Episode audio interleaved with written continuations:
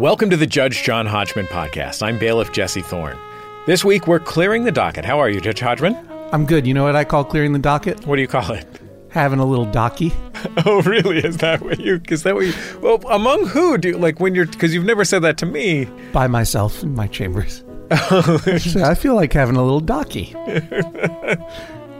That's That is, of course, a, re- a reference to the great Tim Meadows joke from Saturday Night Live when Tim Meadows, the, the genius, would appear on the show to talk about how much he loves hockey. and he would say, I love hockey so much. Like, and I don't remember who was the, it was like Weekend Update. I don't remember who was the official anchor for it, but Tim Meadows would appear as the hockey commentator. I'm like, you really love hockey, Tim? And he's like, yeah, that's why they call me Little Hockey. Still makes me laugh. I love Little Hockey. And here's a little docky for y'all in your ears. Um, here's something uh, from Rebecca. I bring a case against my boyfriend, Lowen. He confuses wait staff and our fellow dining companions with the way he orders food in restaurants.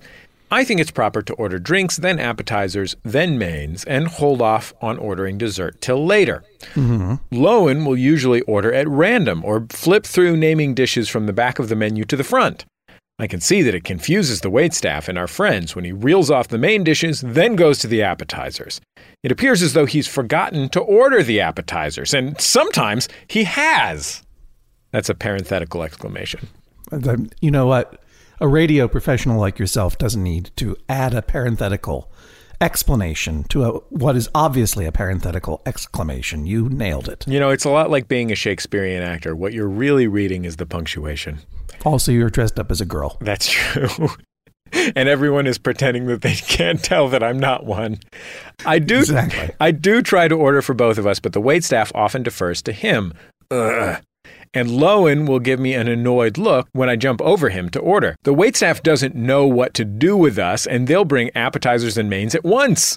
Please tell Lowen to place his order in the traditional way.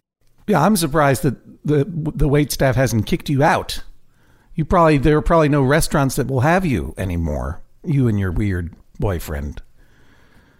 Let me understand this. When you when you you are a radio professional, so I should know this. When you went uh, Jesse, was that you going uh? No, that was notated in the text. Uh, specifically, it was an uh at uh, the sexism uh, inherent in Oh, ordering the food wait at staff restaurants. the wait staff will often defer to this confusing probable sociopath. Yeah, despite the fact, just because he's a man, despite the fact that he's a sociopath.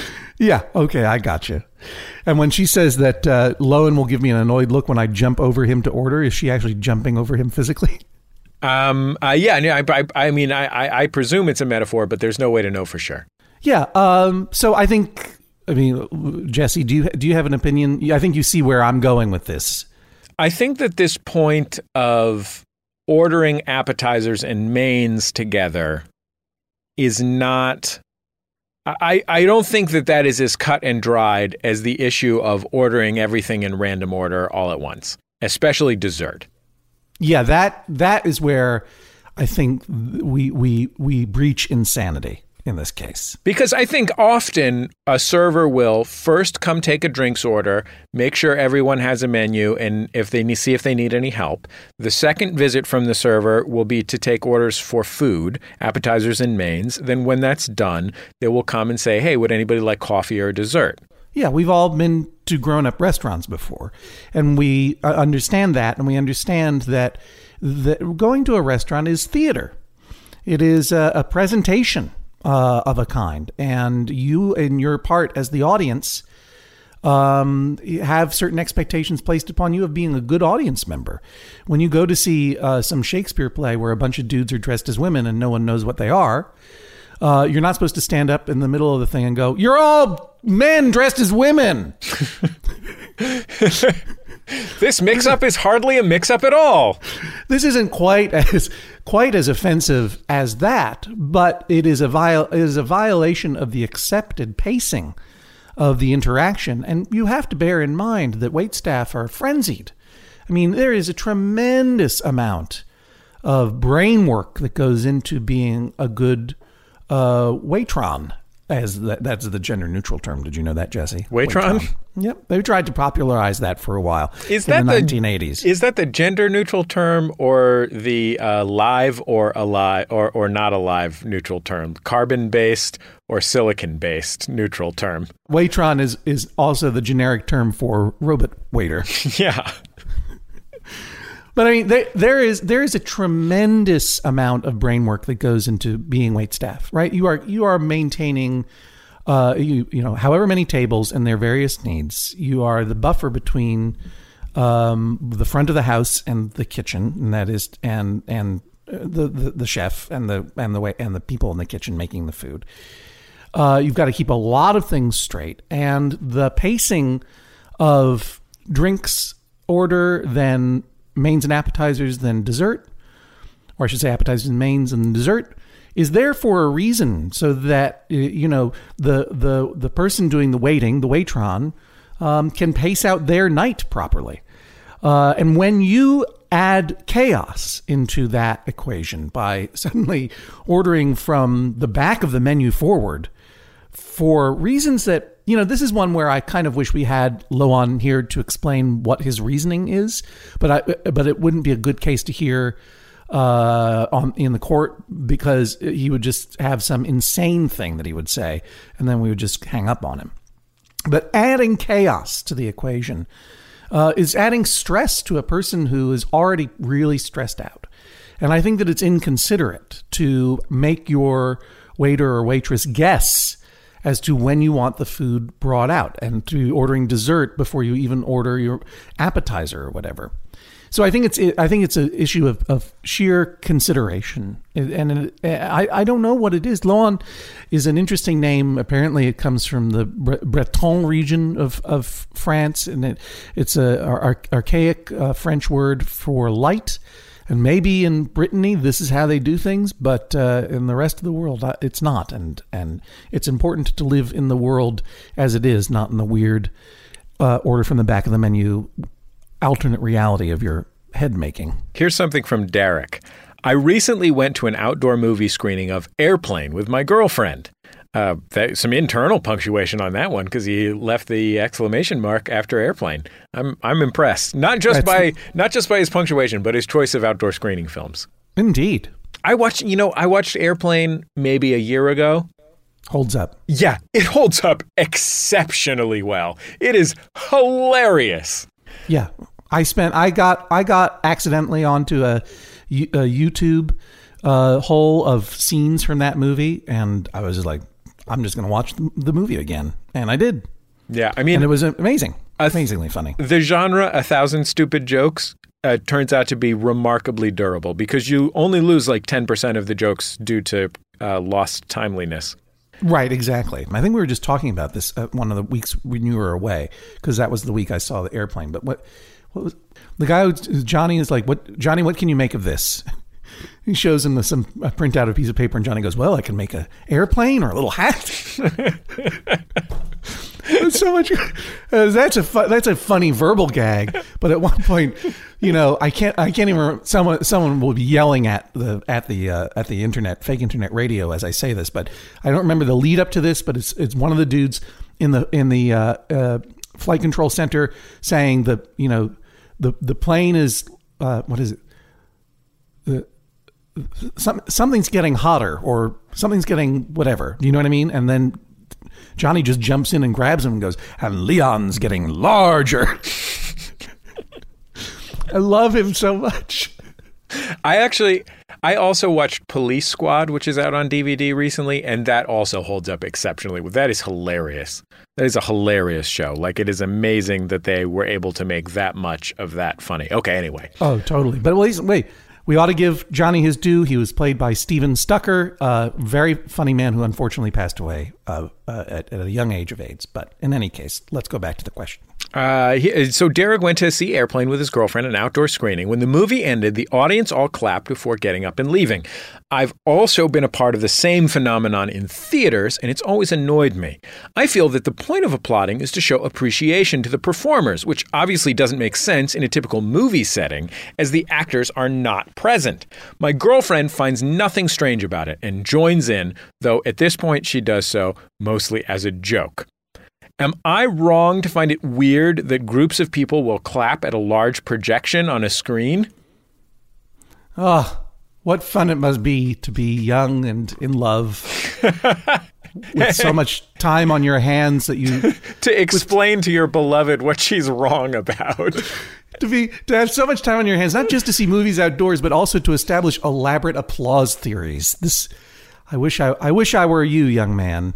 Before Derek, uh, before I rule on Derek, uh, Jesse, do you have a guess as to which way I'm going to rule? Uh, my guess is uh, that you will rule that uh, you should just do as you are moved to do. I have to say, it kind of annoys me too. When people applaud, yeah, I think in, in movie theaters. I think it's interesting that he brought up the the example of the outdoor screening of Airplane. Right. I think to some extent, applauding at an outdoor screening of Airplane uh, is not so much a celebration of the performers on the screen as a celebration of the event. Uh, yeah. and everyone having participated in it, and that it's a special thing, and people put it on, and um, you know that kind of thing. In a movie theater, this is something that happens almost always here in Los Angeles because everyone everyone also stays for the credits to see the person that they know's name and uh, uh, or to memorize them because they're a movie nerd, and then everyone applauds uh, because they know one person that was a, a best boy on the production. Um, and it's uh, I well, know. I mean, what, I, what feel very differently if doing, it's a film festival or something, and it's a special thing. But well, oh, so so you did guess my verdict, but you disagree with it proactively, and and here's what I will say to defend my verdict. Your distaste, and I think it might be Derek's as well, is that you get the whiff that the people having no actors in front of them to applaud are instead applauding themselves and their good taste, uh, or the fact that they know the the key grip or whatever. And to some extent, in fact, perhaps to all extent, you are correct. But that said, you, don't know what's going on in the hearts and minds of every person around you in the movie theater or in an outdoor screening of Airplane. And it may just be a spontaneous moment of excitement and enjoyment and appreciation. Things happen in groups of people when they get together to witness something, whether it's a live event or a pre recorded event like a movie. Things happen, weird things happen in, among groups that spread from one to the other. A moment uh, or a, a, a, a, moment of excitement might elicit a, burst of, of applause that then carries over, and everyone suddenly realizes, yeah, I'm excited about this too. One of the greatest moments in my life of, of going to movies. Uh, was going to see the movie Independence Day, not because the movie was that great or that terrible. I mean, it was all right, but it was. We I went to see it on opening day at the Ziegfeld Theater, the massive, beautiful old movie house in Midtown Manhattan, on July 4th. And before the movie even began, and there was certainly nothing to applaud yet, way in the back, I just, we all started, I was sitting way in the front, way in the back of this block long movie theater. Someone started singing the Star Spangled Banner. And it was it was one, and and and and you and you could just hear it as people picked it up, and and as people picked it up, it just moved its way down the audience. The Star Spangled Banner was coming for me, and I heard it wave down the audience and uh, and then we were all singing the Star Spangled Banner on Independence Day before Independence Day, a weird joke moment that that culminated in someone yelling out "Play ball" at the end, and it was one of the most magical moments I've had in a room with hundreds of strangers. This is the fun part about going out to an event. Uh, instead of watching, going out to the movies rather than instead of watching them at home, where you're just like a sad, lonely man going, that's not fun at all, you know. So, uh, you know, it's just applauding at the end of a uh, uh, of a movie. Of course, is is something that happens with very varying levels of self-absorption depending on where and when you see it but it is not inappropriate at all it's an expression it's an expression of one's appreciation of something and even though that person you know you you, you don't you don't have uh, poor uh, Stephen Stucker there to uh, receive the applause uh, as much as he deserves it for various tragic reasons.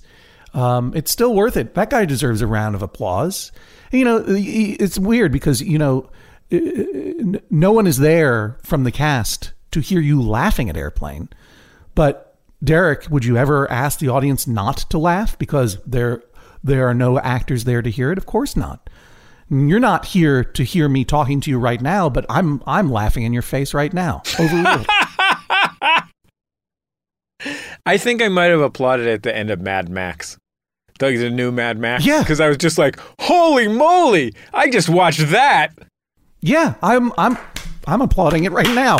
Ah, that thing was amazing. They made a good movie. Okay, here's something from from the director of Babe, Babe Pig in the City. Uh, is how That's they right. should have marketed, right. but did not market that. Okay, here's something from KJ. This dispute is with a friend I know through a popular mobile game. The nature of the dispute is as follows I have been playing the game, which is a thing, Right. We'll explain what the thing is. for almost a decade. My friend will not accept that the game is real or that she is now playing the game, even though I've made her aware of its existence. I would like you to order her to accept her status as a player of the game and to abide by its rules from this point onward. So I had never heard of the game, and what this person is doing is specifically playing the game by putting it into the minds of you and me and all of our listeners. Or I should Because explain I, the, what the game is, just to summarize. Wealthy San Francisco financier Nicholas Van Orton gets a strange birthday present from wayward brother Conrad, a live action game that consumes his life. No, no, that's not true. Is that not correct? No, that is the movie The Game, Yeah. directed by David Fincher, which is a great movie actually. I loved that movie. The game is not it's not a mobile game either. It is a it is a mind game that was started up by some presumably college student who had, you know, who had spent half of his day watching Airplane in a, in a on a lawn and then worked out his applause shaming theory and then realized he still had he still had no meaningful human connections or responsibilities so he still had the whole afternoon to come up with something dumb to waste his and everyone else's in the world's time here is what it is from the wikipedia page and i'm sorry everyone there are three rules to the game. Everyone in the world is playing it, whether they know it or not. The game does not require consent to play, and you can never stop playing it. The game consists entirely of this whenever you think about the game, you lose. And when you think about the game and lose the game, you have to acknowledge it by saying, I just lost the game. And then this goes on for the rest of your life.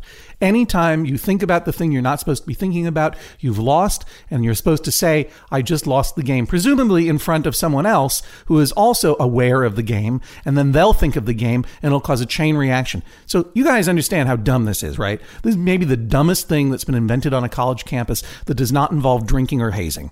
I have infuriated that this has even been brought to my attention because not only right?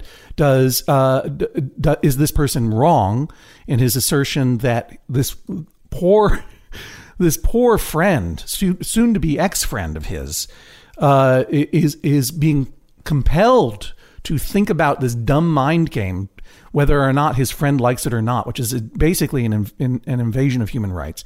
But also, the secret agenda that I think KJ has is to uh, make me and you, Jesse, and all of our listeners aware of it so that now he can go say, yeah, they're all playing the game and, uh, and they have no choice about it. Uh, I'm a grown man. You know, I have children. I've got many jobs. I don't have time to spend on this thing anymore. You, I will not order your friend to accept her status as a player of the game because she's a human being who gets, gets to choose how she spends what precious time and brain matter she has in this world. And the fact is, the the the game is not a game, um, but a different kind of hazing, because a game cannot be uh, played unless it is entered into willingly. And the only game that is not entered into willingly by one party is a little game called The Most Dangerous Game, which you will remember from your seventh grade English class is one man hunting another man against his will. KJ, you're a weird predator. I order this game over. Wow. Just dropped it on him. Yeah, that's right. You know I what? just lost the game. I'm going to suggest that he, uh, instead of playing uh, the game, uh, he play the most dangerous game. No, don't, don't, don't, don't play the most dangerous game. Don't hunt is- man for sport. Don't hunt man for sport. Hello, I'm your Judge John Hodgman. The Judge John Hodgman podcast is brought to you every week by you, our members, of course. Thank you so much for your support of this podcast and all of your favorite podcasts at MaximumFun.org, and they are all your favorites. If you want to join the many member supporters of this podcast and this network, boy oh boy, that would be fantastic. Just go to MaximumFun.org slash join. The Judge John Hodgman podcast is also brought to you this week by Babbel. Okay, it's 2020 24, 2020 24. Oh, if hindsight were 2020, I I don't know what I would have done differently. All I know is that I'm taking every day in this year and trying to get better a little bit every day. That's what you do. That's the way progress is made, step by step, day by day, bird by bird. And that's the way it is when you're learning anything, especially a new language with Babbel. And if Babbel can help you start speaking language in just 3 weeks, imagine what you could do in the rest of this whole year. Don't pay hundreds of dollars to private tutors or waste hours on apps that don't really help you speak the language. Babbel's quick 10-minute lessons are handcrafted by over 200 language experts, real human beings, to help you start speaking a new language in as little as one, two, three weeks. Studies from Michigan State University, Yale University, and others continue to prove that Babbel is better. And that's not just the Yale football team putting their thumb on the scale because they love learning Indonesian from Babbel. One study found that using Babbel for 15 hours is equivalent to a full semester at college. Take that, Yale, I guess. Here's a special limited time deal for our listeners. Right now, get 55% off your Babbel subscription, but this is only for our listeners at babbel.com slash Hodgman. The Judge John Hodgman podcast is also brought to you this week by Aura. A U R A. It's a simple but meaningful gift that you can give your mom or your dad or your step grandparent or your uncle or your friend or anyone that you want to keep connected in your life who might not live near you. It's a digital picture frame from Aura. It's perfect for sharing pics of all the things that those friends can't be there for, from family vacations to grandkids' graduation to whatever. I have one of these, and I got one for my dad, and I got one for my mother in law, and it's amazing. We look at the photos all day long, and we're able to easily update their Aura frames so they see all the latest pictures from our lives as well. It comes with unlimited storage, simple controls on the frame. You can upload as many photos as you want, and your mom or your dad or your stepdad or your stepmom or your friend or whatever can pick the perfect one. And it takes only about two minutes to set up. Seriously. See why it was named the number one digital frame by Wirecutter, uh, The Strategist, and Wired Magazine. Right now, you can save on the perfect gift that keeps on giving by visiting auraframes.com. For a limited time, listeners can get $20 off their best selling frame with code Hodgman. That's A U R A frames.com, promo code Hodgman. Terms and conditions apply. Back for another game. You know it. What's going on? Just one more week till Max Fun Drive. Hard to believe. It's been a heck of a year since the last one. We're now a worker owned co op. We raised $50,000 for charity last year. And we've added a bunch of awesome new shows. But do you think we're ready to do it again? Absolutely. Lovely new gifts are lined up. The episodes will be amazing. And wait till everyone hears the bonus content. Yeah, plus they know to go to MaximumFun.org slash newsletter, so they're getting all the news. Oh, like that meetup day is on Thursday, March 21st. Then what's bothering you? Me? Oh, nothing. We're all set for Max Fun Drive to start on Monday, March 18th. I just didn't want you to see this coming. Check. What? Hang on! Most of the plants humans eat are technically grass. Most of the asphalt we drive on is almost a liquid. The formula of WD 40 is San Diego's greatest secret. Zippers were invented by a Swedish immigrant love story. On the podcast Secretly Incredibly Fascinating, we explore this type of amazing stuff. Stuff about ordinary topics like cabbage and batteries and socks. Topics you'd never expect to be the title of the podcast Secretly Incredibly Fascinating. Find us by searching for the word secretly in your podcast app. And at MaximumFun.org. Here's something from Mitchell. My wife and I cannot agree on how to split our suitcase packing space. I believe we should each have 50% of the suitcase. She believes that she's entitled to pack her dirty shoes, personal effects, and doodads all around the crevasses in my part of the suitcase. I purposely do not overpack my side of the suitcase as I believe it causes my clothes to be wrinkled. She thinks that if there's any free space, she should be entitled to it. I've also caught her red handed trying to sneak things into my part of the bag. I seek an injunction barring her from stealthily overpacking my side of the suitcase. Did he catch her red handed trying to sneak her fake blood into his side of the bag? yes, presumably so. or, or this is uh, freshly cut strawberries. Yeah, exactly. There we go. That's a little, well, that's a little more plausible. Or recently, uh, recently cooked beets. Um, this this one is a, a great one because there there is a puzzle. Yeah. And the puzzle, do you know what the puzzle is? Why do two people have one bag? Yes, thank you. this is the mystery. Are they trying to game like a, a luggage checking system at the airport? I guess you know. Look, maybe, maybe they're not uh, Delta Sky Miles Platinum Medallion members like me, and therefore have to pay for their second or maybe even first checked bag, and they're trying to save twenty dollars. By the way, even though I'm a loyal Delta customer, and yeah, I'm buzz marketing it, they've been good to me this year. I'm Platinum Medallion. I get I get a free soda in the Sky Club. Unlimited refills. Uh, also, I get to hurtle across the continent in a fart tube. But pretty pretty amazing thing that they provide. But uh, one thing I will say is that uh, charging money for uh, checking bags is the worst policy to have been invented in the past uh, 25 years of airlining. Uh, if anything, you should be charging money to bring a bag on. We've discussed this many years ago, but the fact is, this, the incentive should be to stop people from being weirdly paranoid and check their bags, at least on flights that are direct. If you have, a, if you're making a connection and you can cram it all into an overhead compartment, then uh, that's a more reasonable thing to do because. Uh, you might lose your bag there, but it's almost impossible. And even if it, even if you do lose your bag, it, like it works out. Everything will be fine. They'll get it to you eventually. So I am a big vocal proponent of bag checking. And there should be no disincentive to bag checking. Because what you then get is a bunch of people who are are trying to trick themselves and reality into believing that their huge bag is going to fit into an overhead compartment. And they're all line up on that plane clogging up the center aisle. And they won't put it and they can't get it above or they're already already been filled up by the sociopaths who get there first. Uh, and then they have to check their bags anyway. And it just it, everyone gets slowed down. So there but I can't figure out what Mitchell and his wife are doing here.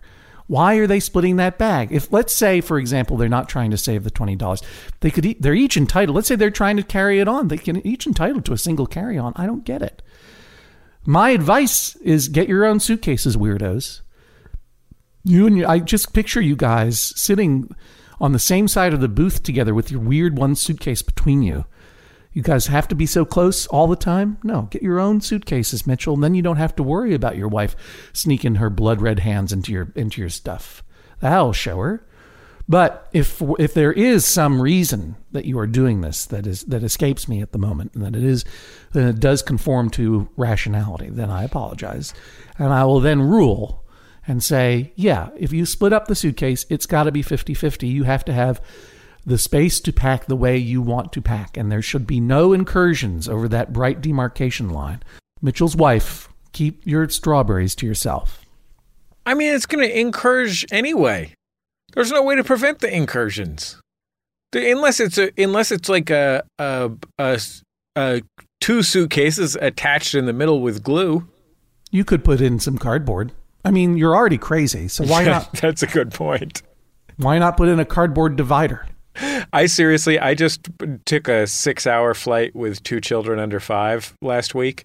Uh, two of And them. you had one in one half of the suitcase and the other in the other half of the suitcase. Yeah, and actually, I just uh, uh, I just put a, th- a thin layer of plastic. Uh, they knew it wasn't a toy because it says it's not a toy on there between them to keep them from wrinkling. Yeah. Here's something from Matt. I would like you to order my wife to wear a helmet when she rides on one of our city's shared bicycles. She often rides on one of these bikes to work in the congested streets of Washington, D.C., without a helmet. It's incredibly upsetting to, to me for reasons that I hope are obvious to you, e.g., head smashing. Yeah. please help me. I like that it's EG head smashing because that's only it could be arm smashing. There, it's only one example of a list of possible reasons why it would. be. There, there are a lot of smashes. I mean, it could be head can impaling. Incur. That's true. Please help me ensure the safety of my wife and my own sanity. Well, bicycling in the city is a dangerous thing. Bicycling anywhere is a dangerous thing because you're going way faster than human beings were designed to go. That's right. It's it's not only is it dangerous, but it's ungodly.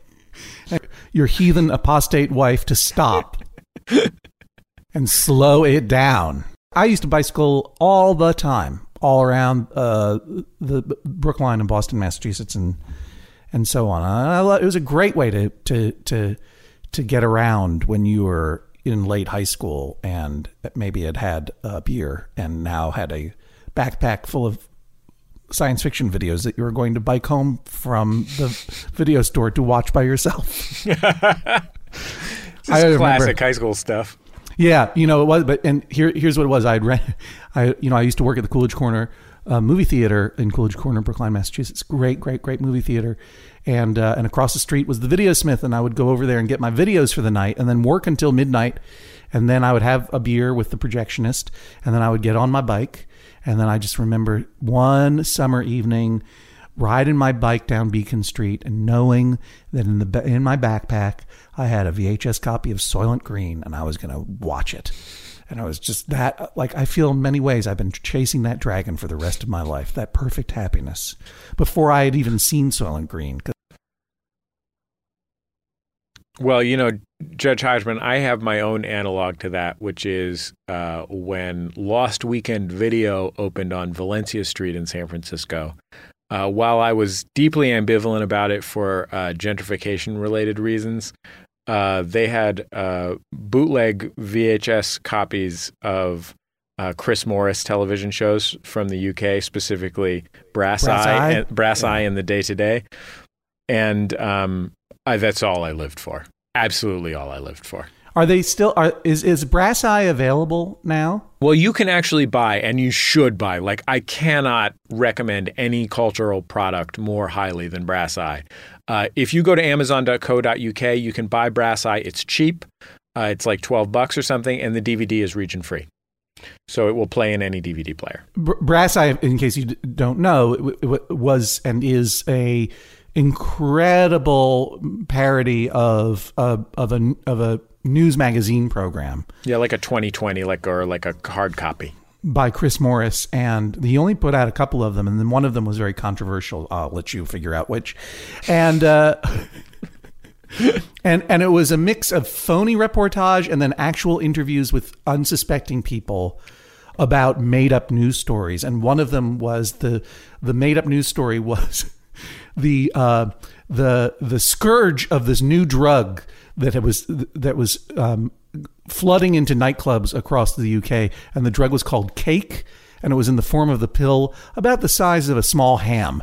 And Chris Morris would hand this phony pill to various celebrities in British culture at the time and and and pretend to be a real newsman and say, "What do you think about this terrible thing?" And they're like, "Yeah, I've heard I've heard about this." It was this amazing moment of auto-suggestion. They're like, "Yeah, we have to do something about this." And they actually got like, that cake episode. They got something. They got a bill introduced to Parliament uh, condemning cake Yeah, but in real you- life.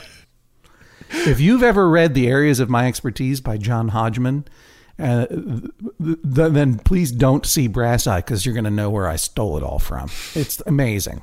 And you know, What were we talking? Oh, sorry. Yeah, so Brass Eye is available on a region-free DVD. It couldn't be more wonderful. And um, uh, uh, Mr. Morris also directed a really brilliant movie called uh, Four Lions, which people should I would I would recommend to people as well. I'll take that recommendation. I don't know why I missed it, but I remember when it came out, and I will I will see it. You can get that. You can get that on DVD. It's a, it's a great. Uh, it's a really excellent film, and he's also directed a lot of episodes of Veep because Armando Iannucci, who uh, uh, created the Day Today and and or helped create the Day Today and and worked on Brass Eye as well, I think, um, uh, is the creator of Veep and uh, the brilliant British predecessors to Veep. So there you go. Bob's your uncle. Well, That I, I will- remember ri- I remember riding my bike down Valencia Street to Lost Weekend Video, which still exists and is now a comedy venue in San Francisco as well as a video store. Um, and they had those uh, uh, they had those brass eye VHSs, and a couple of guys uh, who were completely disinterested in their customers uh, watching the Giants game, which they still have. Speaking of, They things still they have. still have uh, they still have Giants baseball in San Francisco. Uh, yeah, only barely. Uh, there, uh, there are a few. There are a few funded startups that are trying to disrupt Giants baseball. um, but yeah, You got you got me into a, a conversation about sports there, but that's enough of that. I will take your recommendation of Four Lions. I will take your recommend your life saving cultural recommendation. Do you know why? Why is that? Because because I realize that if I don't watch Four Lions, um, my head's going to get smashed in. yeah. No, tr- truly, look, it, you know, it's not as bad as all of the people that I see driving or, or motorcycling around in Connecticut and Maine where there are no helmet laws without helmets. That's that's monstrously arrogant. Uh, and and delusional to think that you are so immortal that you're not going to get knocked off your bike ever in your life. And the truth is that I will not. I would never, ever, ever, ever again. Well, I won't bike in New York City or, for that matter, Washington D.C. at all. I mean, it's far, it's far more congested, and people get really, really banged up on on bicycles in major metropolitan and areas. And while I applaud the bike sharing program, and I wish we all could be riding bikes some more, it's uh, I I I I, sh- I shake my non helmeted head in uh, in complete uh, uh, uh, concern and confusion as to why someone wouldn't take what is obviously the most basic and reasonable precaution one can take.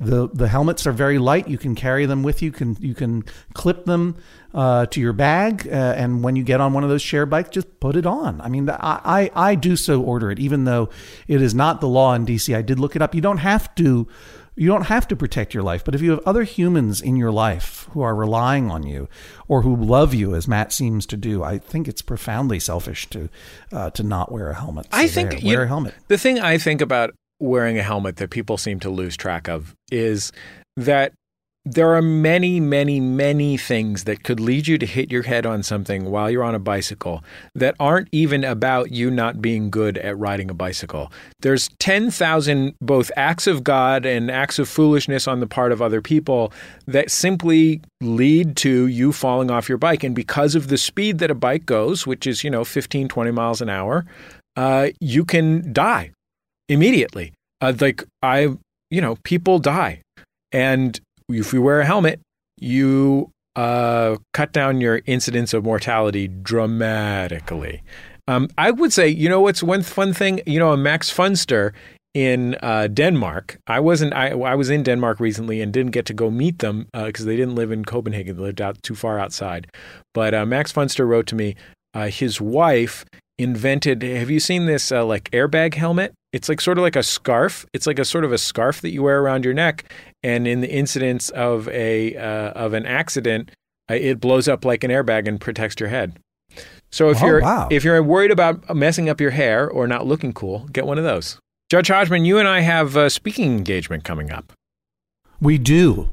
We are going to be appearing at the Greene Space. Is that true? Yeah, yeah, the Greene Space in, in Manhattan, New York City at WNYC. I'm going to do my talk, Make Your Thing, which is about making independent media. And then uh, at, at its conclusion, uh, after I have taught everyone everything they need to know, uh, you will be leading a, a Q&A um, Yes. where we will teach everyone more than they needed to know. You and I will have a conversation, and then we'll open the floors to some Qs, and we'll offer some As. And the Greene Space, of course, is a is a wonderful uh, uh, theater and performance space, and it, it, at the on the first floor of the great WNYC FM, uh, our flagship public radio station here in New York City, to which I am a proud donor. And uh, it'll be a very fun night. And what is the date for that? That is on uh, Friday, November 20th. And the night before in Brooklyn, uh, I am going to be doing uh, Bullseye live as part of our world tour of several American cities. Uh, the Brooklyn show is uh, the great Tavi Gevinson, the brilliant magazine editor. oh, and, Tavi is fantastic. child genius turned adult genius. Um, the brilliant comedian Aparna Nancherla, who's one of the funniest people around. Uh, the legendary rapper, maybe may, might literally be my favorite rapper of all time, Pharoahe Monch. And we've got shows coming up in Los Angeles, Boston, uh, Philadelphia, and Washington, D.C. Among the guests on those shows, William H. Macy, uh, Joel Hodgson, uh, Barney Frank, Congressman Barney Frank, former Congressman Barney Frank, uh, Mission of Burma, Dan Deacon, Ray Suarez, Hari Kondabolu, um, all kinds of amazing stuff. Uh, so if you're in LA, Boston, Brooklyn, Manhattan, Philadelphia, or Washington, D.C., I hope we will see you at the live Bullseye shows. All of the information and ticket links is at bullseyetour.com, and the tickets are selling fast. So please grab your tickets now. Uh, it is going to really be a blast, and I will, you know, I'll hang around and say hello and uh, take a picture with you uh, no matter what Judge Hodgman says. You know, I've gotten most of my mandatory life saving cultural recommendations from Jesse and from Bullseye. And uh, obviously, I, am going to go there and buy some tickets to all those shows, and I'm just going to buy them all. You're just going to you're just going to follow me on tour like like I was the Grateful Dead. That's right. selling sp- unlicensed merchandise in the parking lot. I'm going to be selling. I'm going to be selling bootlegs of Brass Eye and old and old Sound of Young America tapes.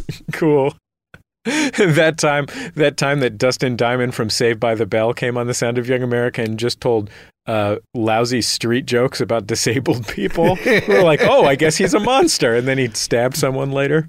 Yeah, it turned out he yep, was. Turned out you get you get early warnings about which entertainers are monsters by by listening to the bleeding edge interviews of culture and comedy and music that is Bullseye. You guys already know this, but why don't you come out and see the shows and presume all the uh, the information is also yeah. at the website. All that is at bullseyetour.com. Bullseyetour Dot com. I have concluded my touring shows, um, so I have nothing to say about that. Instead, I will make a life saving cultural recommendation to all of you. If you do not know already, please do know that on the Esquire television network will premiere season two of Going Deep with David Rees. Now, mm. we all know mm. David Rees. He's one of the great and profound thinking comedian slash artisanal pencil sharpeners of all time. Perhaps you saw season one of Going Deep when it was on the National Geographic Channel. This is a how to show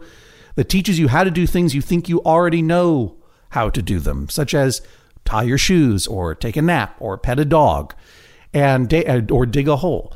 And David talks to experts in all of these fields hole digging, dog petting, nap taking. I think I'm the expert for the nap taking, actually. I, mean, I am. And uh, and he, it's just one of the most. If you liked those segments of Mister Rogers when Mister Rogers would visit an American factory that made crayons, then you will love David Rees in Going Deep with David Rees season two. You can go back to uh, to Amazon Instant Video, I think, uh, and and watch old episodes. Uh, maybe still on Hulu. Uh, you can buy the DVD of the first season, but uh, but why go through all that trouble when there are brand new episodes? Premiering November 11th on the Esquire channel. Uh, check your internet to find out where the Esquire channel is on your cable package. Please, please give this show a try. Uh, it's it's really really amazing, and I and I think you'll enjoy it. It's my favorite nonfiction television program, other than the Antiques Roadshow. And it would be unreasonable for me to be asked to prefer something to the Antiques Roadshow, but it is as good as it gets. It's so fun and funny and informative. It, it far like David Rees is someone I really like and admire, and uh, you know I'm I'm not pals with him like you, but I'm friendly with him, and uh, it far exceeded my expectations. I was like, oh man, this show is great. Do you do you watch it with your kids at all? Uh, we're we're getting up there. Well, I think by the time right. they're eight, I think that'll be Yeah. prime. Seven or eight, they'll be prime. It's hilarious. It's like genuinely, it's like genuinely informative. It's so great. Oh, Judge Hodgman, before we go, Yeah. Yeah. just to just to uh, as a, like a little treat for everyone who's sat through all of our plugs just now. I love a little treat. You know, I don't think I've gotten. I don't think I've gotten more positive feedback from anything I've ever done on Judge John Hodgman than when I told that street joke recently. And um, I have a I have another joke for people. Oh, here's one. Yeah, it's just another like full on joke book joke uh, that I can't take any credit for authorship of. But the the king and the royal vizier. I mean, you know a royal vizier, Judge Hodgman. It's like a like an advisor, Okay. um, a sidekick. True. They're out in the forest and they're hunting for moose. It's one of the king's favorite things to do. And uh, they haven't bagged any moose. They finally they they come to this clearing, and there's a naked man standing in the middle of the clearing. And uh, the king swings his moose gun up and points it at the naked man. And the naked man sc- screams and raises his hands up in the air and says, "Your Majesty, don't shoot me! I- I'm not a moose." And uh, the king, pow, shoots him dead right there. And the royal vizier looks up at the king and he says, Your Majesty, why did you shoot that man? He said he wasn't a moose. And the king says, Oh, geez. I thought he said he was a moose.